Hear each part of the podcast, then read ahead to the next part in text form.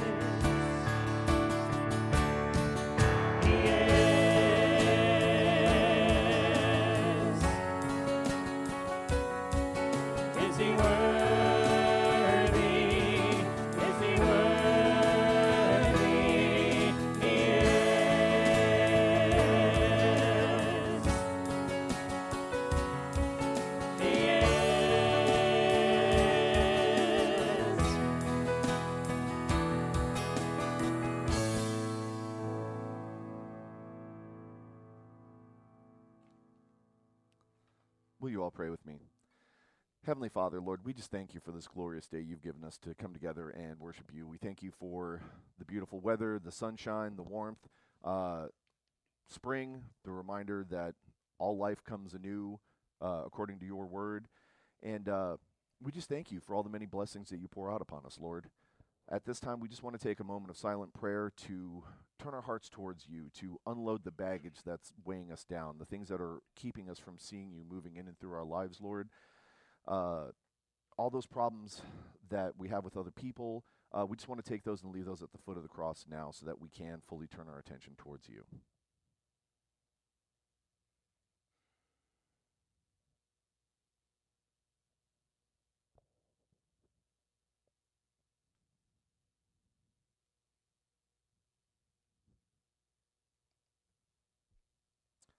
So again, Lord, we just thank you for all the many blessings that you pour out on us. We thank you for um, all the gifts that you shower us with. And most importantly, Lord, we thank you for the gift of your Son. It's in his holy and precious name we pray. Amen.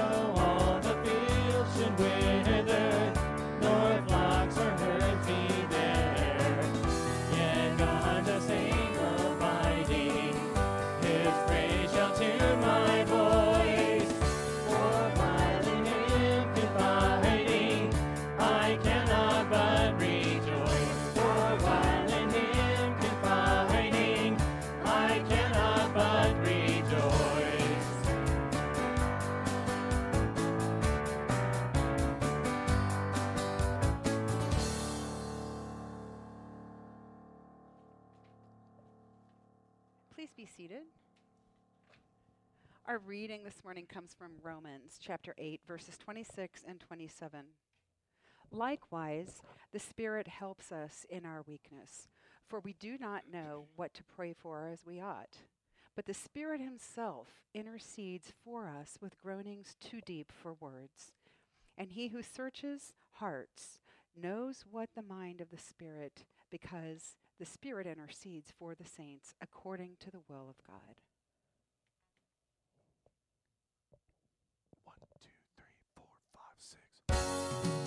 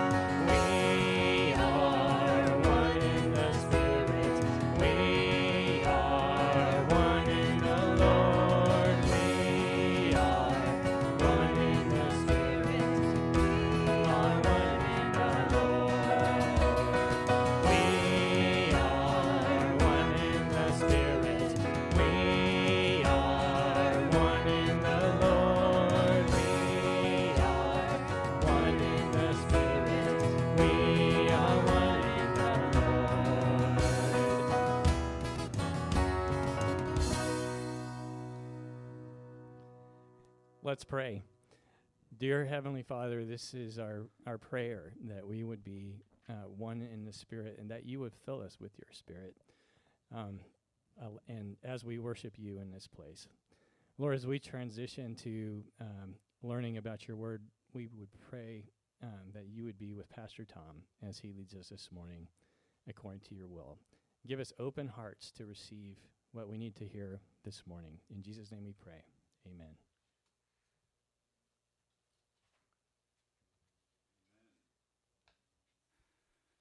Amen, amen.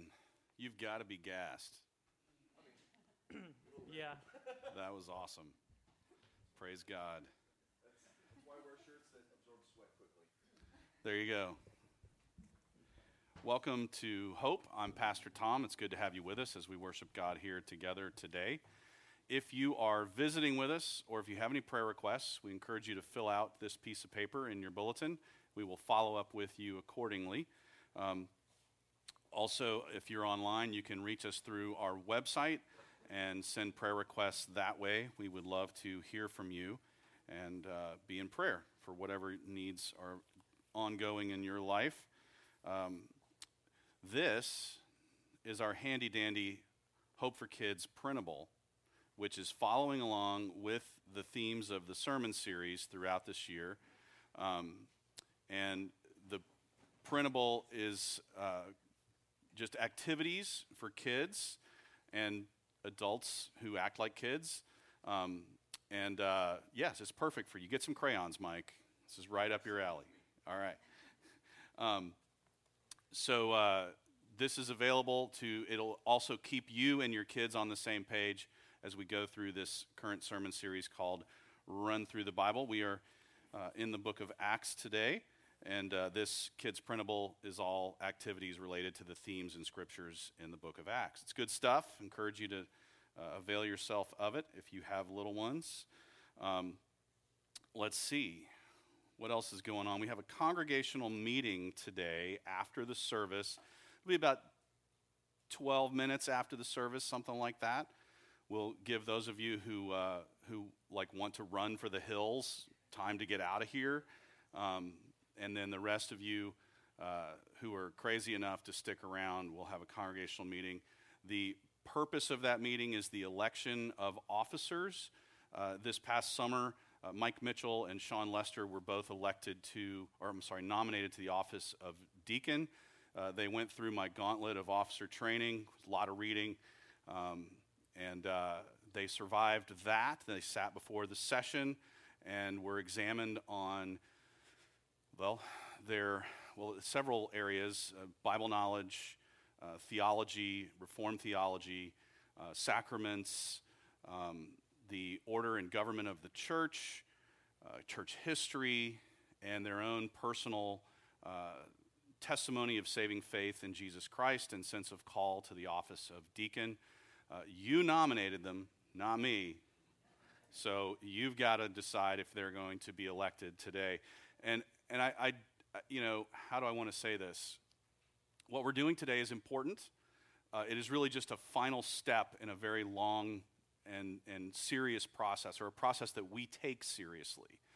And so uh, it will feel like a bit of a formality today, um, and that's kind of what it is. It's the final stamp on this process of being nominated, called, and trained, and then elected to this office. And so that'll happen. And we will also have an update from our Director of Spiritual Formation uh, during the congregational meeting towards after we've elected officers. So that is coming up as well. Uh, youth group tonight, 6 o'clock, right here. That's for grades 6 through 12. We are uh, studying through um, the second chapter of the book of Acts. We'll actually read the passage in today's material uh, that the kids are studying for their summer youth sermon series called The Hive.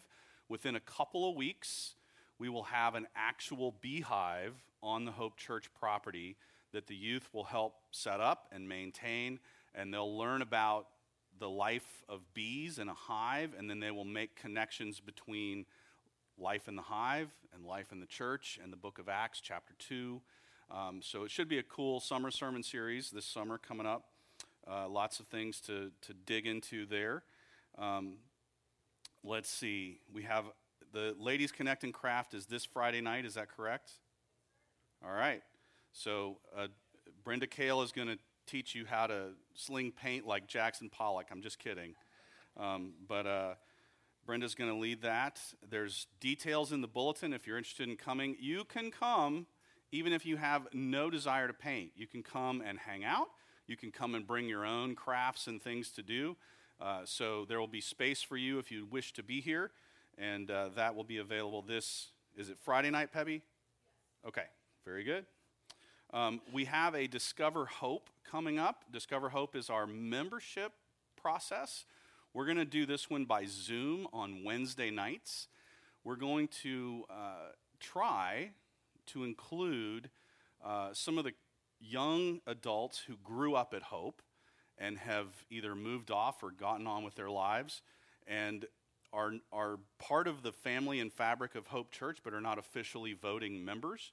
So that's going to be one of our targets. But anyone, everyone is welcome. And one of the reasons I tell you that we're going to target those, those younger folks is this should be a, a pretty fun and, and good Discover Hope. Uh, so we're going to do that Wednesday nights starting May Cinco de Mayo, um, May 5th, Discover Hope. That'll go, I think, for three, three Wednesday nights. And then if you're interested in joining Hope, I would encourage you to go through Discover Hope. That's our prerequisite for membership. Actually, our, our prerequisite is, is faith in Jesus Christ. But that's the process through which we confirm that in those who wish to join Hope. You don't have to join if you go through Discover Hope. You might go through Discover Hope and go, these people are flat out crazy, and I don't want anything to do with them. That's okay. That's why we do it, to help you make that decision. Um, we, we believe in full disclosure, so that'll be part of that. Um, let's see. We have a men's retreat coming up in May. We're going to go camp out overnight, two nights at the Lazy U. Uh, if you can't make it both nights, that's fine. Just come out and hang out with us. We're going to um, have some, some content as iron sharpens iron will be the theme of our retreat. And we will um, just engage in some uh, casual time and then some content time and have some fun and fellowship and build relationships that way. Um, then let's see, Blueprint coming up. And what do you need me to say, Lois?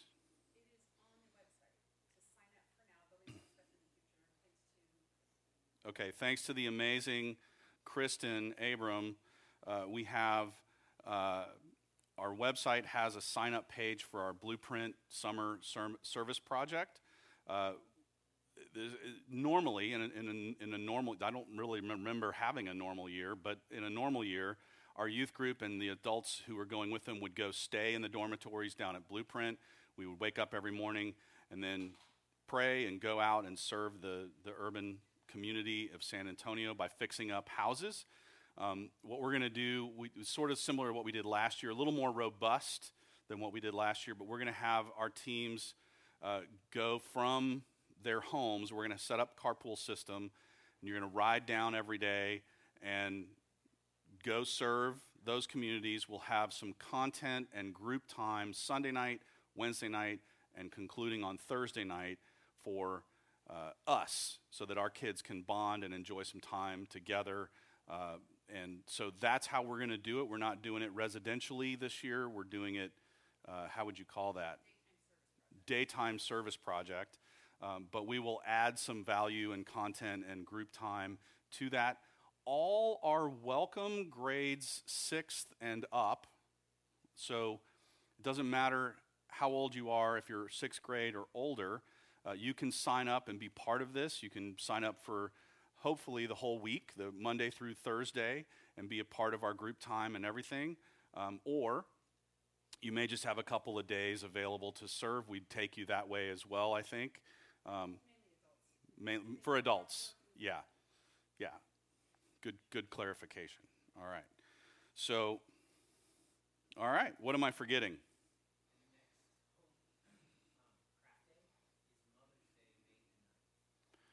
Oh, Hope for Kids. Okay.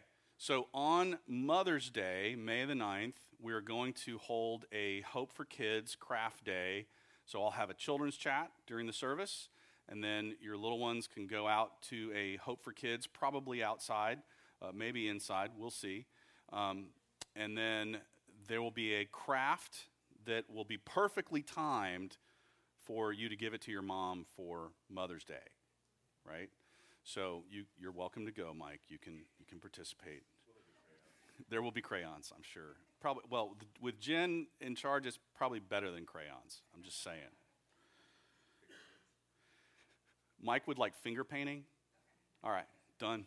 Yep. Okay. Anything else? Anyone? Anyone? Bueller? All right, let's say a prayer and as we prepare our hearts for God's word this morning. God, our loving Father, we come before you as we open your word. And we pray that you would open our hearts, that you would speak to us this morning through your eternal word. May it be present and real and alive in our hearts today. Lord, as we turn our hearts to your word, we acknowledge before you that we are sinful that we are in need of your grace and forgiveness as it has been offered to us on the cross through your Son, Jesus Christ. We give you thanks for that gift of grace and the opportunity to be reconciled to you, our loving Father, to know you and to grow in your grace and love throughout this life. We just pray, Father, that you would be with us as we open your word, open our hearts. We give you the relationships in our lives that are strained, and we pray for your peace and reconciliation where it is needed. We lift before you those whom we know and love who are sick, and we pray your healing mercies over those we love. Lord, we lift up our country and its leaders at every level of government, elected and appointed, and we pray that you would give them wisdom and discernment in the decisions that are before them. We lift before you those who serve to protect and defend the Constitution of this country. And we pray, Father, that you would watch over and protect them. We especially lift before you this morning the families and loved ones of those submariner sailors who were lost at sea this past week. We just pray, Father, that you would minister your grace, your healing, your love, your peace to their hearts in the midst of their grief. Our, our nation grieves with them, and we just pray your comfort over your people. We lift before you your church here at Hope and around the world. We pray for the missionaries whom we support Paul and Elizabeth Branch in Guatemala, John and Diane Davis in Laredo, Texas, Pastor Miguel and Tatiana at our sister church in Camajuani, Cuba. We lift up Patchy and his wife Marilyn Casada at the church in Havana that we support and, and love. And we pray for Robbie and Joyce Hamd as they continue to develop ministry in your name in Beirut, Lebanon. We pray for Benjamin and Monica Bailey elsewhere in the Middle East, and we just pray your blessing over those works of your Spirit in those faraway places.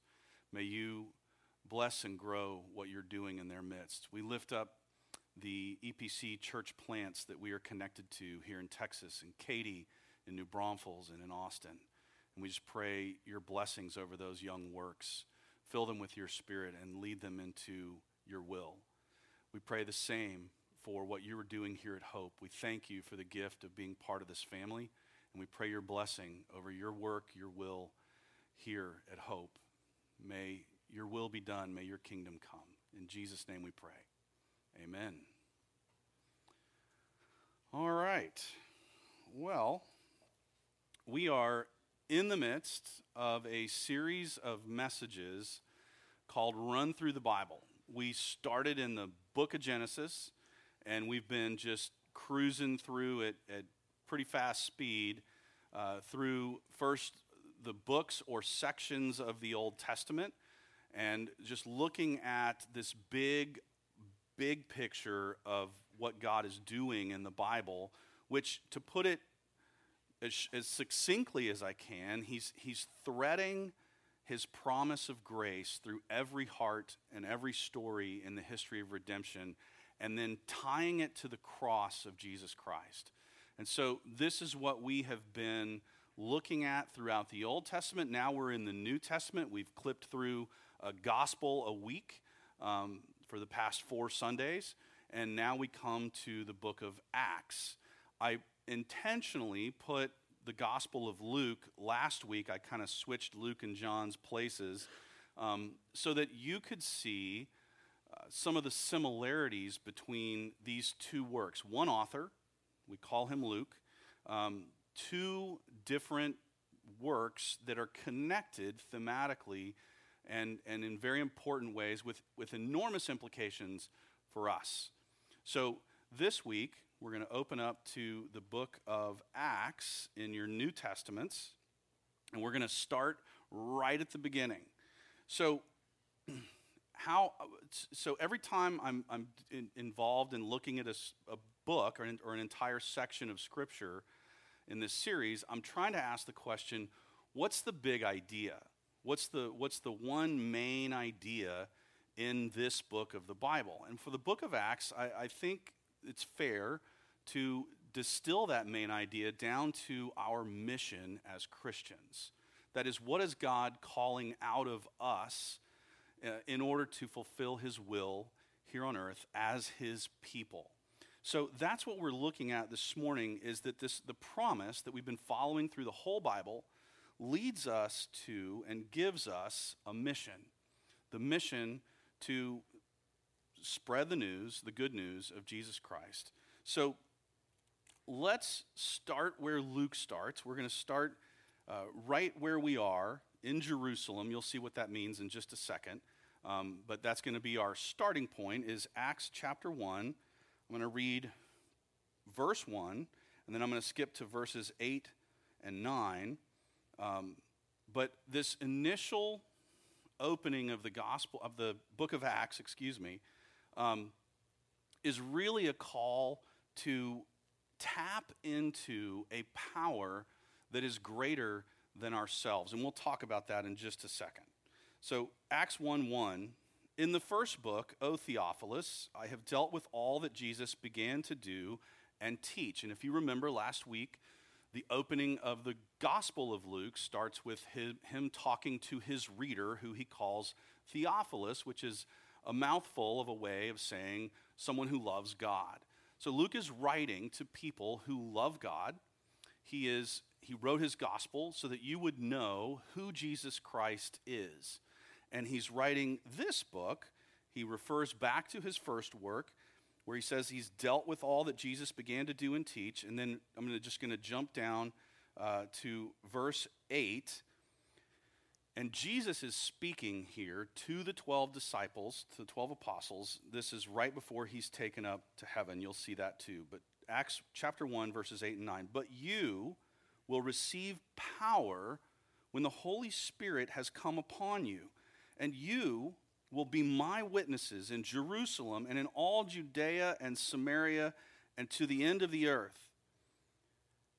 And when he had said these things, as they were looking on, he was lifted up, and a cloud took him out of their sight. Okay. First, let's just talk about how weird that is right? You're having a perfectly normal conversation with someone, and he rises up off the ground and is carried away into the clouds. I, that's never happened to me. Um, and it would have to be a really, really strong cloud to lift me up and carry me away. I'm talking tornado strength. Um, so, secondly, let's talk about what it would have felt like in the moments after Jesus disappears into this cloud. So, it's all fine and good if you're following Jesus and he's the one who's in charge and he's the one who's leading this whole thing and he's the one who's going to sacrifice himself for the sake of our sins and then he says, Your turn. I'm out. And disappears. And the 12 must be standing there looking at each other, going, Is he serious? uh, d- uh, Peter? John? Are you kidding? Like, this has got to be some kind of a bad joke. This is a terrible idea. Um, these are mostly fishermen and a tax collector that nobody likes anyway. And what are we going to do? And the eternal God of the universe leaves his mission in the hands of 12 bumbling humans. And he disappears. But before he goes, he says, By the way, because you are bumbling humans, you're going to need something. Wait for it. Wait for the power of God to be poured out upon you through the Holy Spirit. This is the game changer. This is the difference maker in the equation. So these 12, in that moment, before the Spirit comes, after Jesus is gone, have got to be freaking out. And I just, I just want us to stop there for a minute and, and realize what a terrifying moment this was in church history. So from there, Jesus ascends into heaven. The Spirit comes down. You've probably read the first chapter of the book of Acts at some point in your life. The tongues of fire come down from heaven and rest on each of the apostles, and they begin to speak in languages that they don't natively understand. People hear them speaking in their native languages. There's a big uh, party in Jerusalem, a, a religious holiday, and people hear these fishermen from Galilee speaking in languages that only exist on other sides of the Mediterranean basin.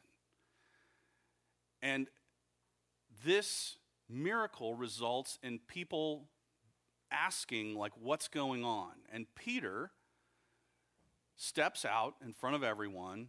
The, the man who denied Jesus three times steps out in front of this crowd of thousands of people. And he preaches, I could say, the best sermon that's ever been given. Um, 3,000, I think, came to Christ that day, the Bible says. Um, did I get that number right, John? All right, John's my fact checker, so. Um, Peter preaches a sermon, and this is the conclusion of his sermon. So, as we're moving through this thematically, the, the, the, the beginning point is Jerusalem. Where is Jerusalem? It is on the corner, the obscure, lost corner of the Roman Empire. Right? There's not much empire past Jerusalem at this point in history. And it's out of the way. It, most people in the Roman Empire have never heard of Jerusalem. Here we are. It all begins here. And Jesus has just told them, Be my witnesses in Jerusalem and all Judea and Samaria and to the end of the earth. Bye right? Peter, in his message to these inquiring people, does something I want you to do. He brings it all back to Jesus. He brings it all back to the person and work of Jesus Christ. So, Acts 2 36 through 39, this is Peter, um, the end, very last lines of Peter's sermon. Let all the house of Israel therefore know for certain that God has made him both Lord and Christ, this Jesus whom you crucified. I'm going to give Peter extra credit for guts, right? Um, the one who came to save you is the one you hung on that cross, that you called out from the crowd, crucify him. And verse 37 now, when they heard this, this is the crowd, they were cut to the heart and said to Peter and the rest of the apostles, Brothers, what shall we do? And Peter said to them, Repent and be baptized, every one of you, in the name of Jesus Christ, for the forgiveness of your sins, and you will receive the gift of the Holy Spirit. For the promise is for you and for your children and for all who are far off, everyone whom the Lord our God calls to himself. Amen. Um, these are powerful words in a powerful moment that bring it all back to Jesus. Folks, the only thing we have as Christians is Jesus. We rely on all sorts of other things in our lives. At the end of the day, the only eternal substance in our faith is the person and work and love of Jesus Christ. This is where it's at. Peter gets it, he preaches it, and the effect of the working and movement of the Holy Spirit through Peter's now learned faithfulness is the result of 3,000 some odd people bowing their, their knee to Jesus Christ at the same time. It's, it's astounding.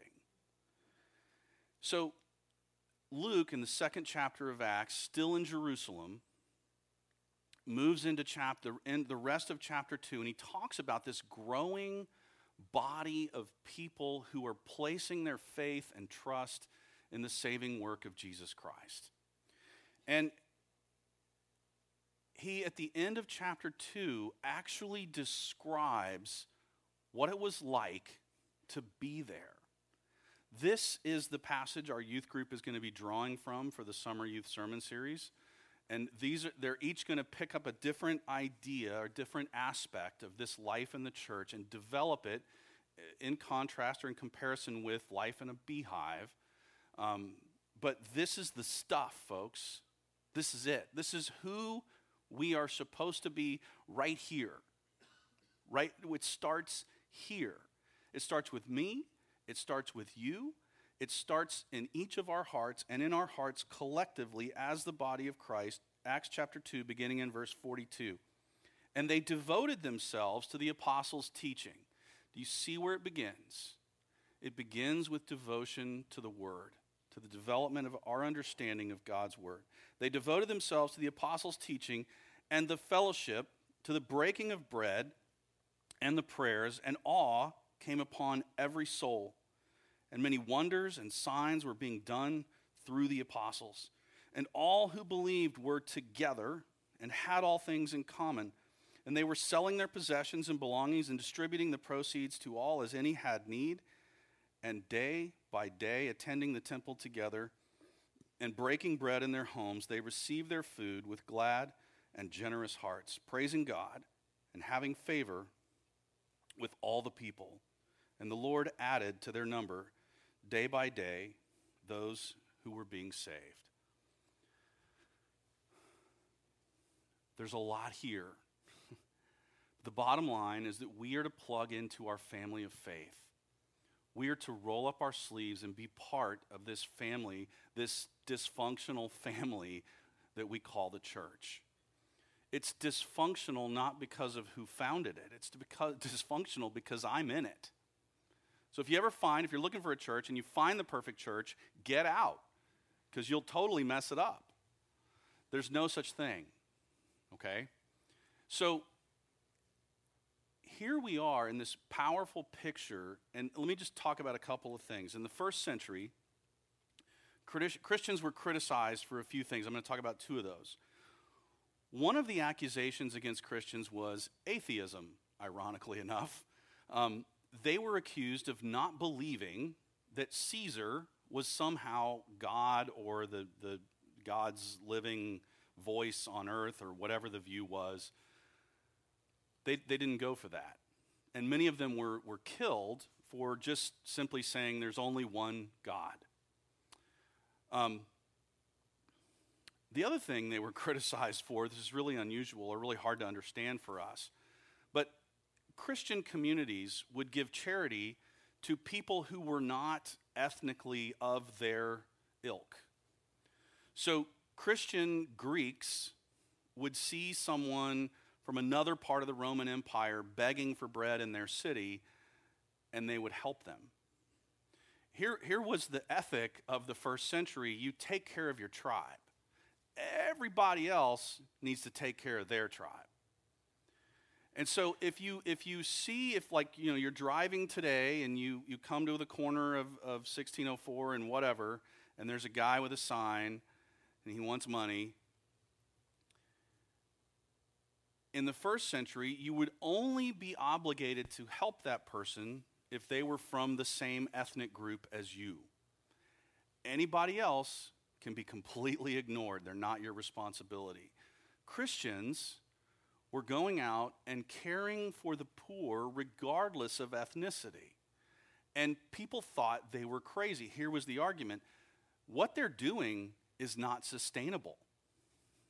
There's only so many resources in each ethnic group, and if they start spreading them to every ethnic group, they're going to run out of gas. These people are crazy, they're foolish, they're reckless. I hope that we can be accused of recklessness in the way we love the world, the way we love the poor, the way we love each other, the way we love those around us.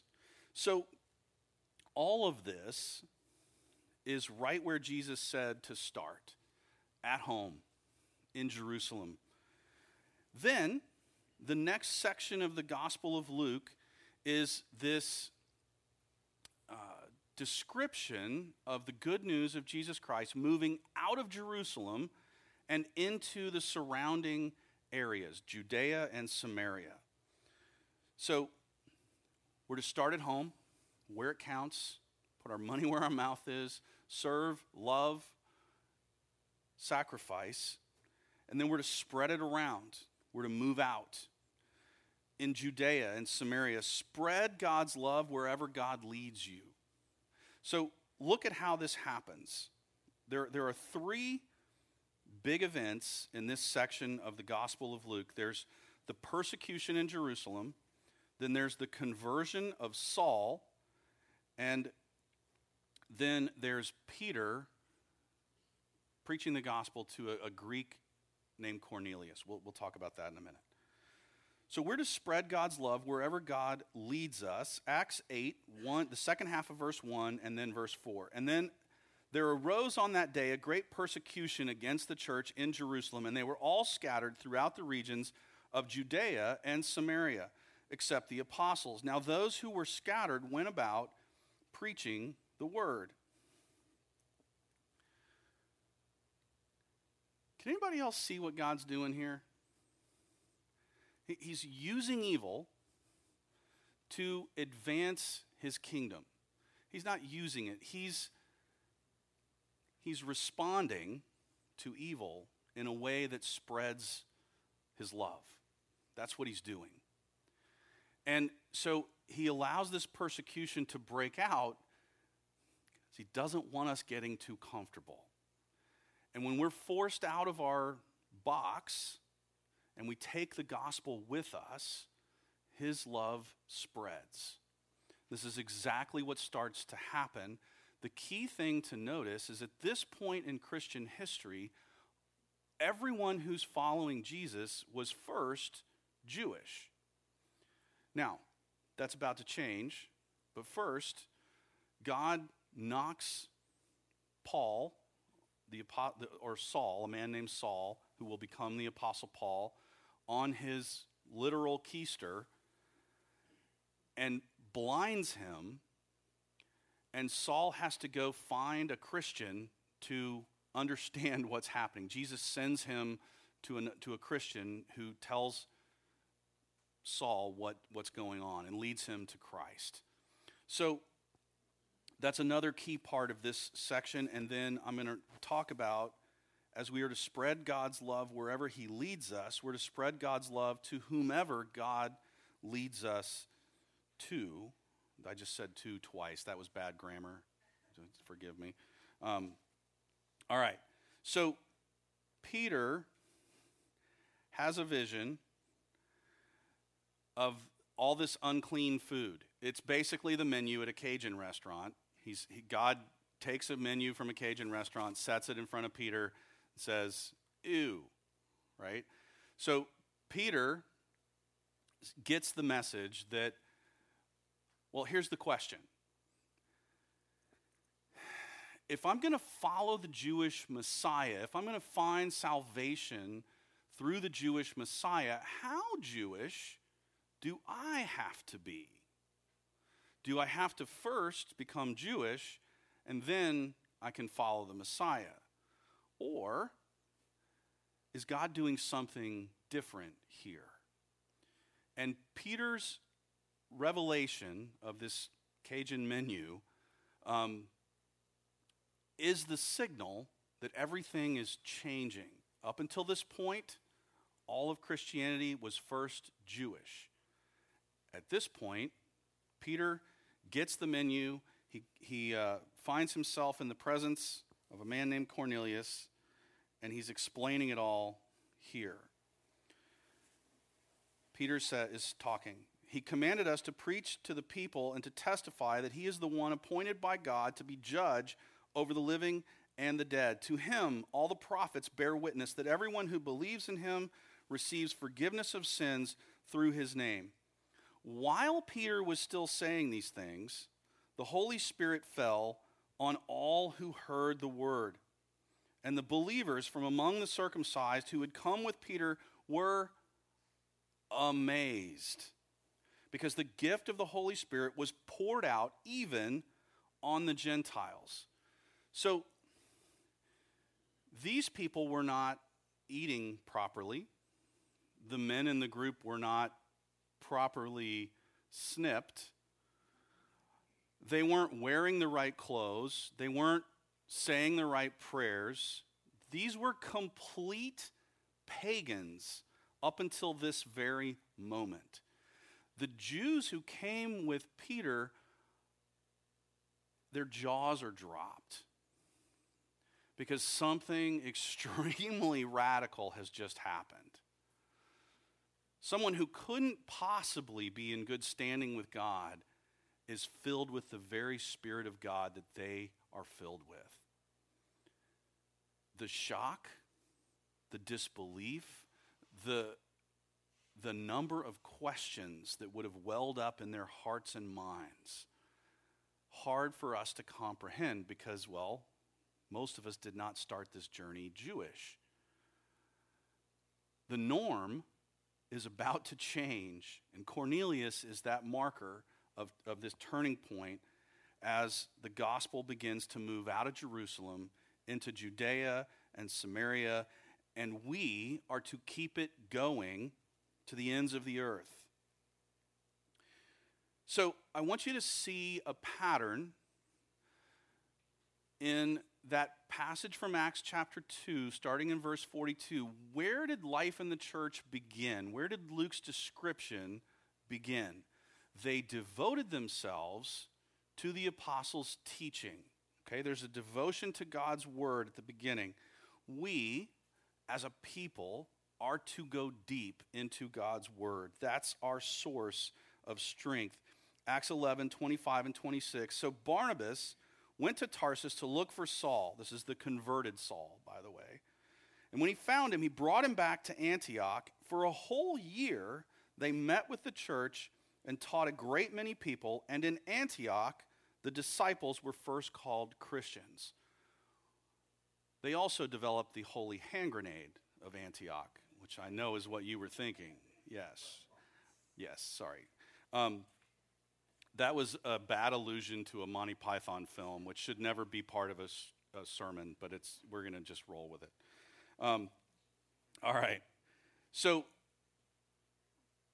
Barnabas goes and finds Saul, who will, who will soon become Paul, brings him to the church in Antioch, which is in Turkey, and what do they do? What do they do? They go deep in the Word. They spend a year diving into God's Word, going as deep as they possibly can. And after that, look what happens. They go far.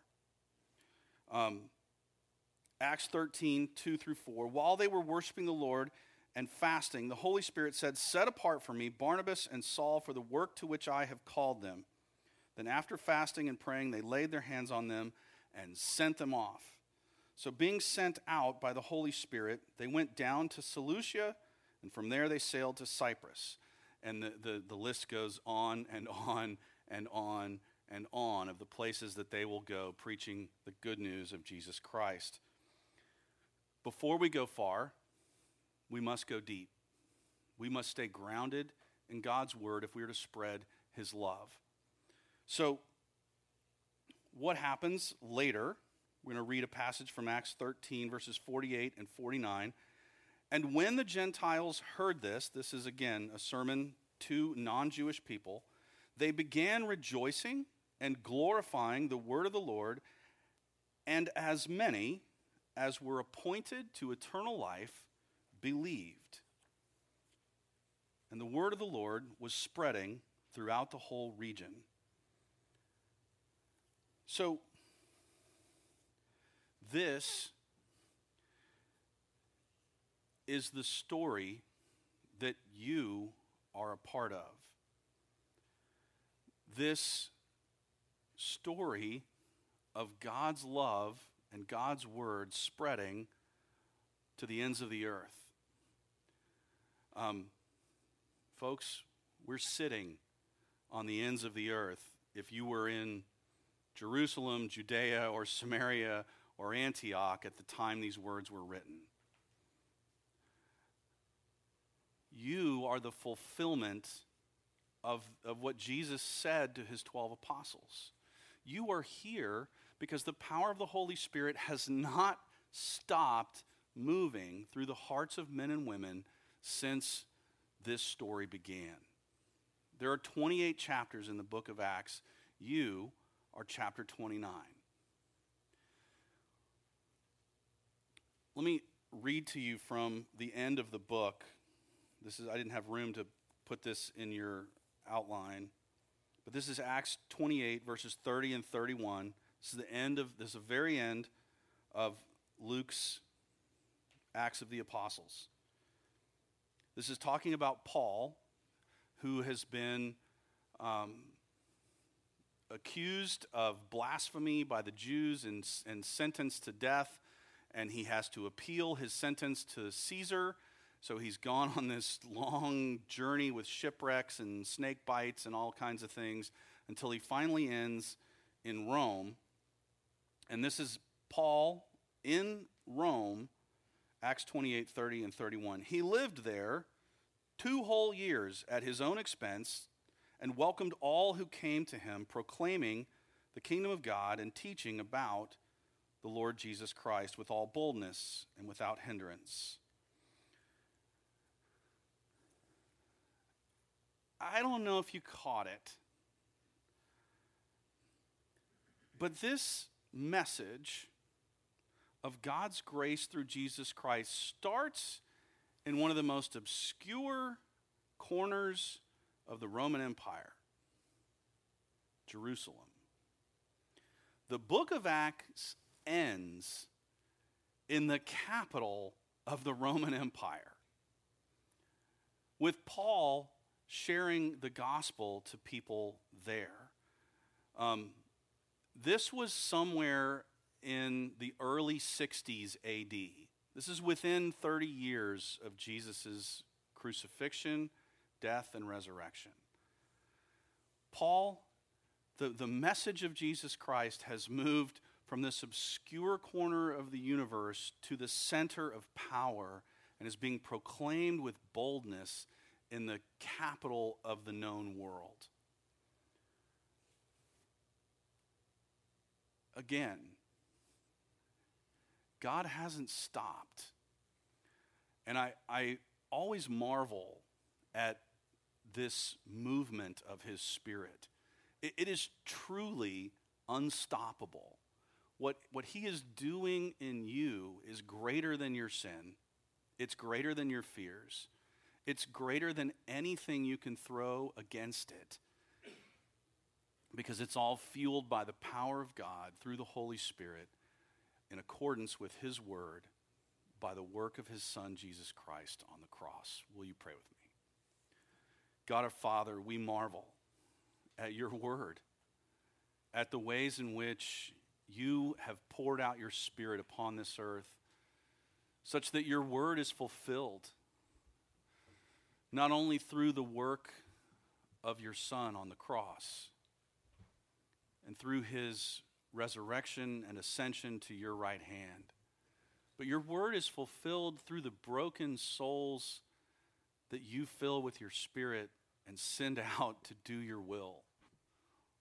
Lord, we acknowledge that we question your wisdom in sending us. We are broken, we are hurting, we are confused, and yet we are filled with the power of your Holy Spirit and given the two edged sword of your word and defined, redefined by the strongest force in the universe your love for us through your Son, Jesus Christ. Help us, Father, to be those who spread your love at home and everywhere around us and to the ends of the earth. May your will be done and your kingdom come here on earth as it is in heaven. In Jesus' name we pray. Amen.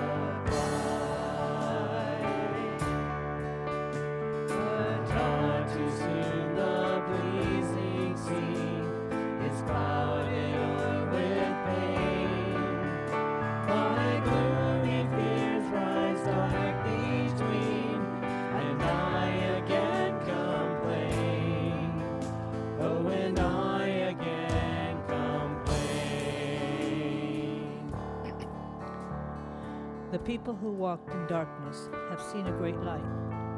Those who dwelt in a land of deep darkness, on them has light shone. Isaiah 9 2.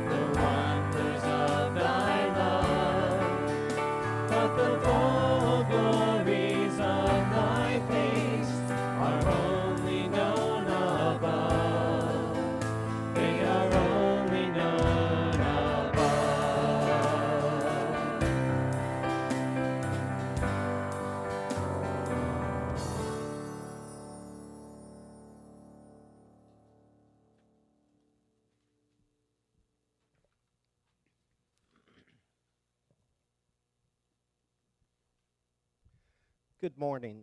My name's Scott Lawler. I'm one of the elders here at Hope Church, and we've come to our time of offertory. This is a time of personal reflection. We do not pass a plate here at Hope Church. We believe this is a private act between you and God. We do have a bucket and back if you so choose to give there, and we also have many ways to give electronically. This is a time for us to reflect on the message that Tom has given, to think about our time, our talents, everything we give back to God as we look. And what a perfect message here that, you know, God really has a mission or a purpose for each one of us. He meets us where we are at. He goes out and He chooses each one of us. We are all so different, yet He can use each one of us based on our own spheres of influence, based on our own experiences. And it's not about whether we're worthy or not. The disciples, when Jesus ascended, they were afraid, just like many of us when we first come to Christ, wondering, how are you going to use me?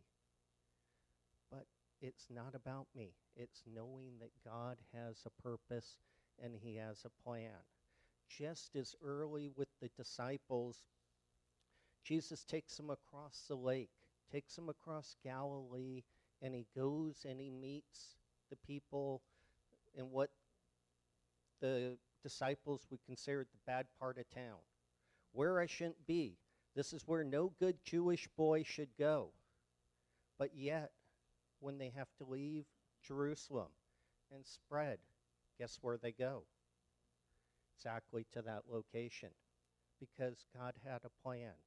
He had introduced, and these towns had heard of him. They knew. And just like when you think of a pond out there and you throw a stone in it, there's a rippling that goes through. Each of us have our own ponds, our own sphere of influence. And what is comforting to know is that it's not about my abilities. It's not about, no one gets converted because of what I say or what I do. It's through God. And He is able to do that. When we look at the verse uh, Romans 8:28, Paul writes, "We know that in everything God works for good for those who He loved. Sorry, for works for good for those who love Him, who are called according to His purpose." We're just to spread the word. The conversion happens through God, not through us. But that is our mission. That is our purpose in life. As the music plays, please take a moment and reflect.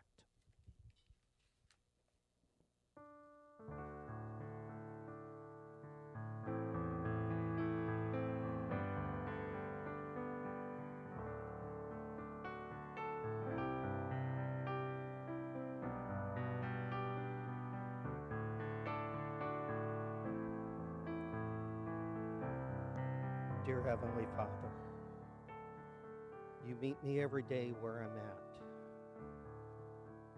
Continue to use each one of us in our spheres of influence to further your kingdom, to bring your word, your news to the unchurched, to allow them to have the wonderful relationship each one of us have with you. In your precious name we pray.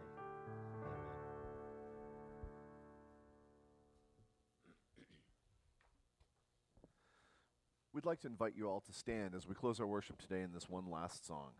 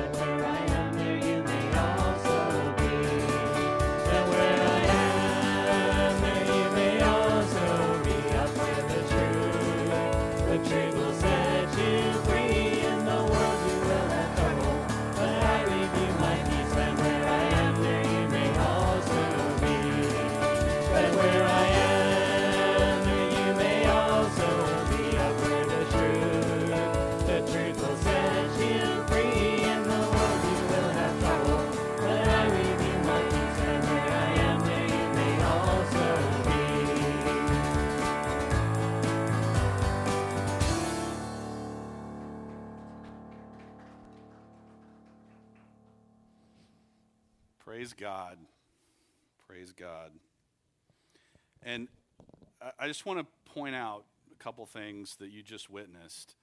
Um, so a lot, a lot of churches like try to try to stay in the lane of either being traditional in their music or contemporary in their music.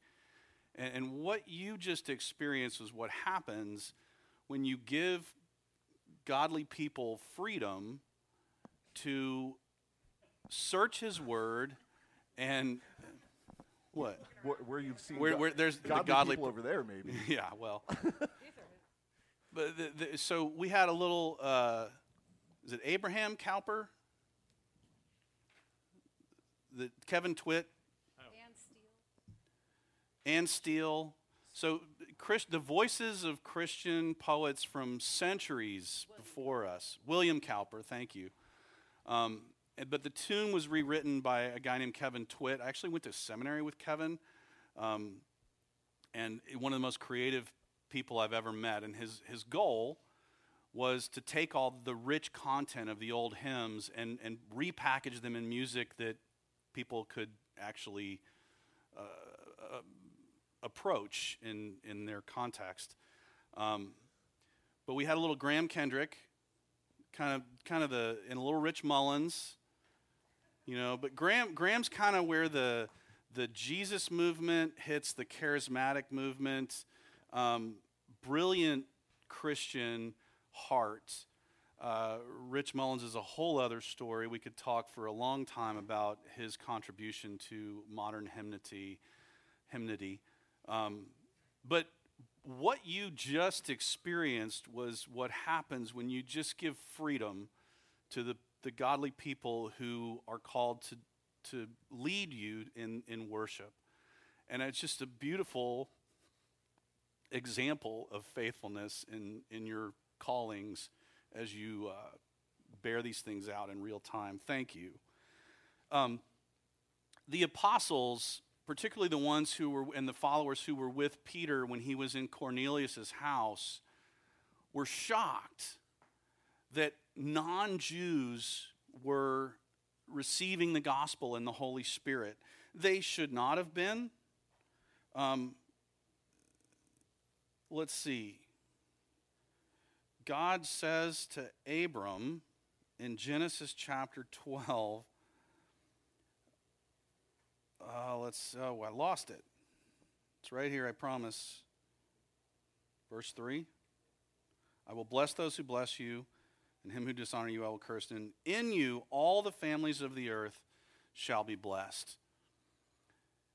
Jesus is the descendant of Abram who will fulfill these words, who did fulfill these words. And the explosion of the gospel to the ends of the earth is still happening. May the Lord bless you and keep you. May the Lord make his face to shine upon you and be gracious to you.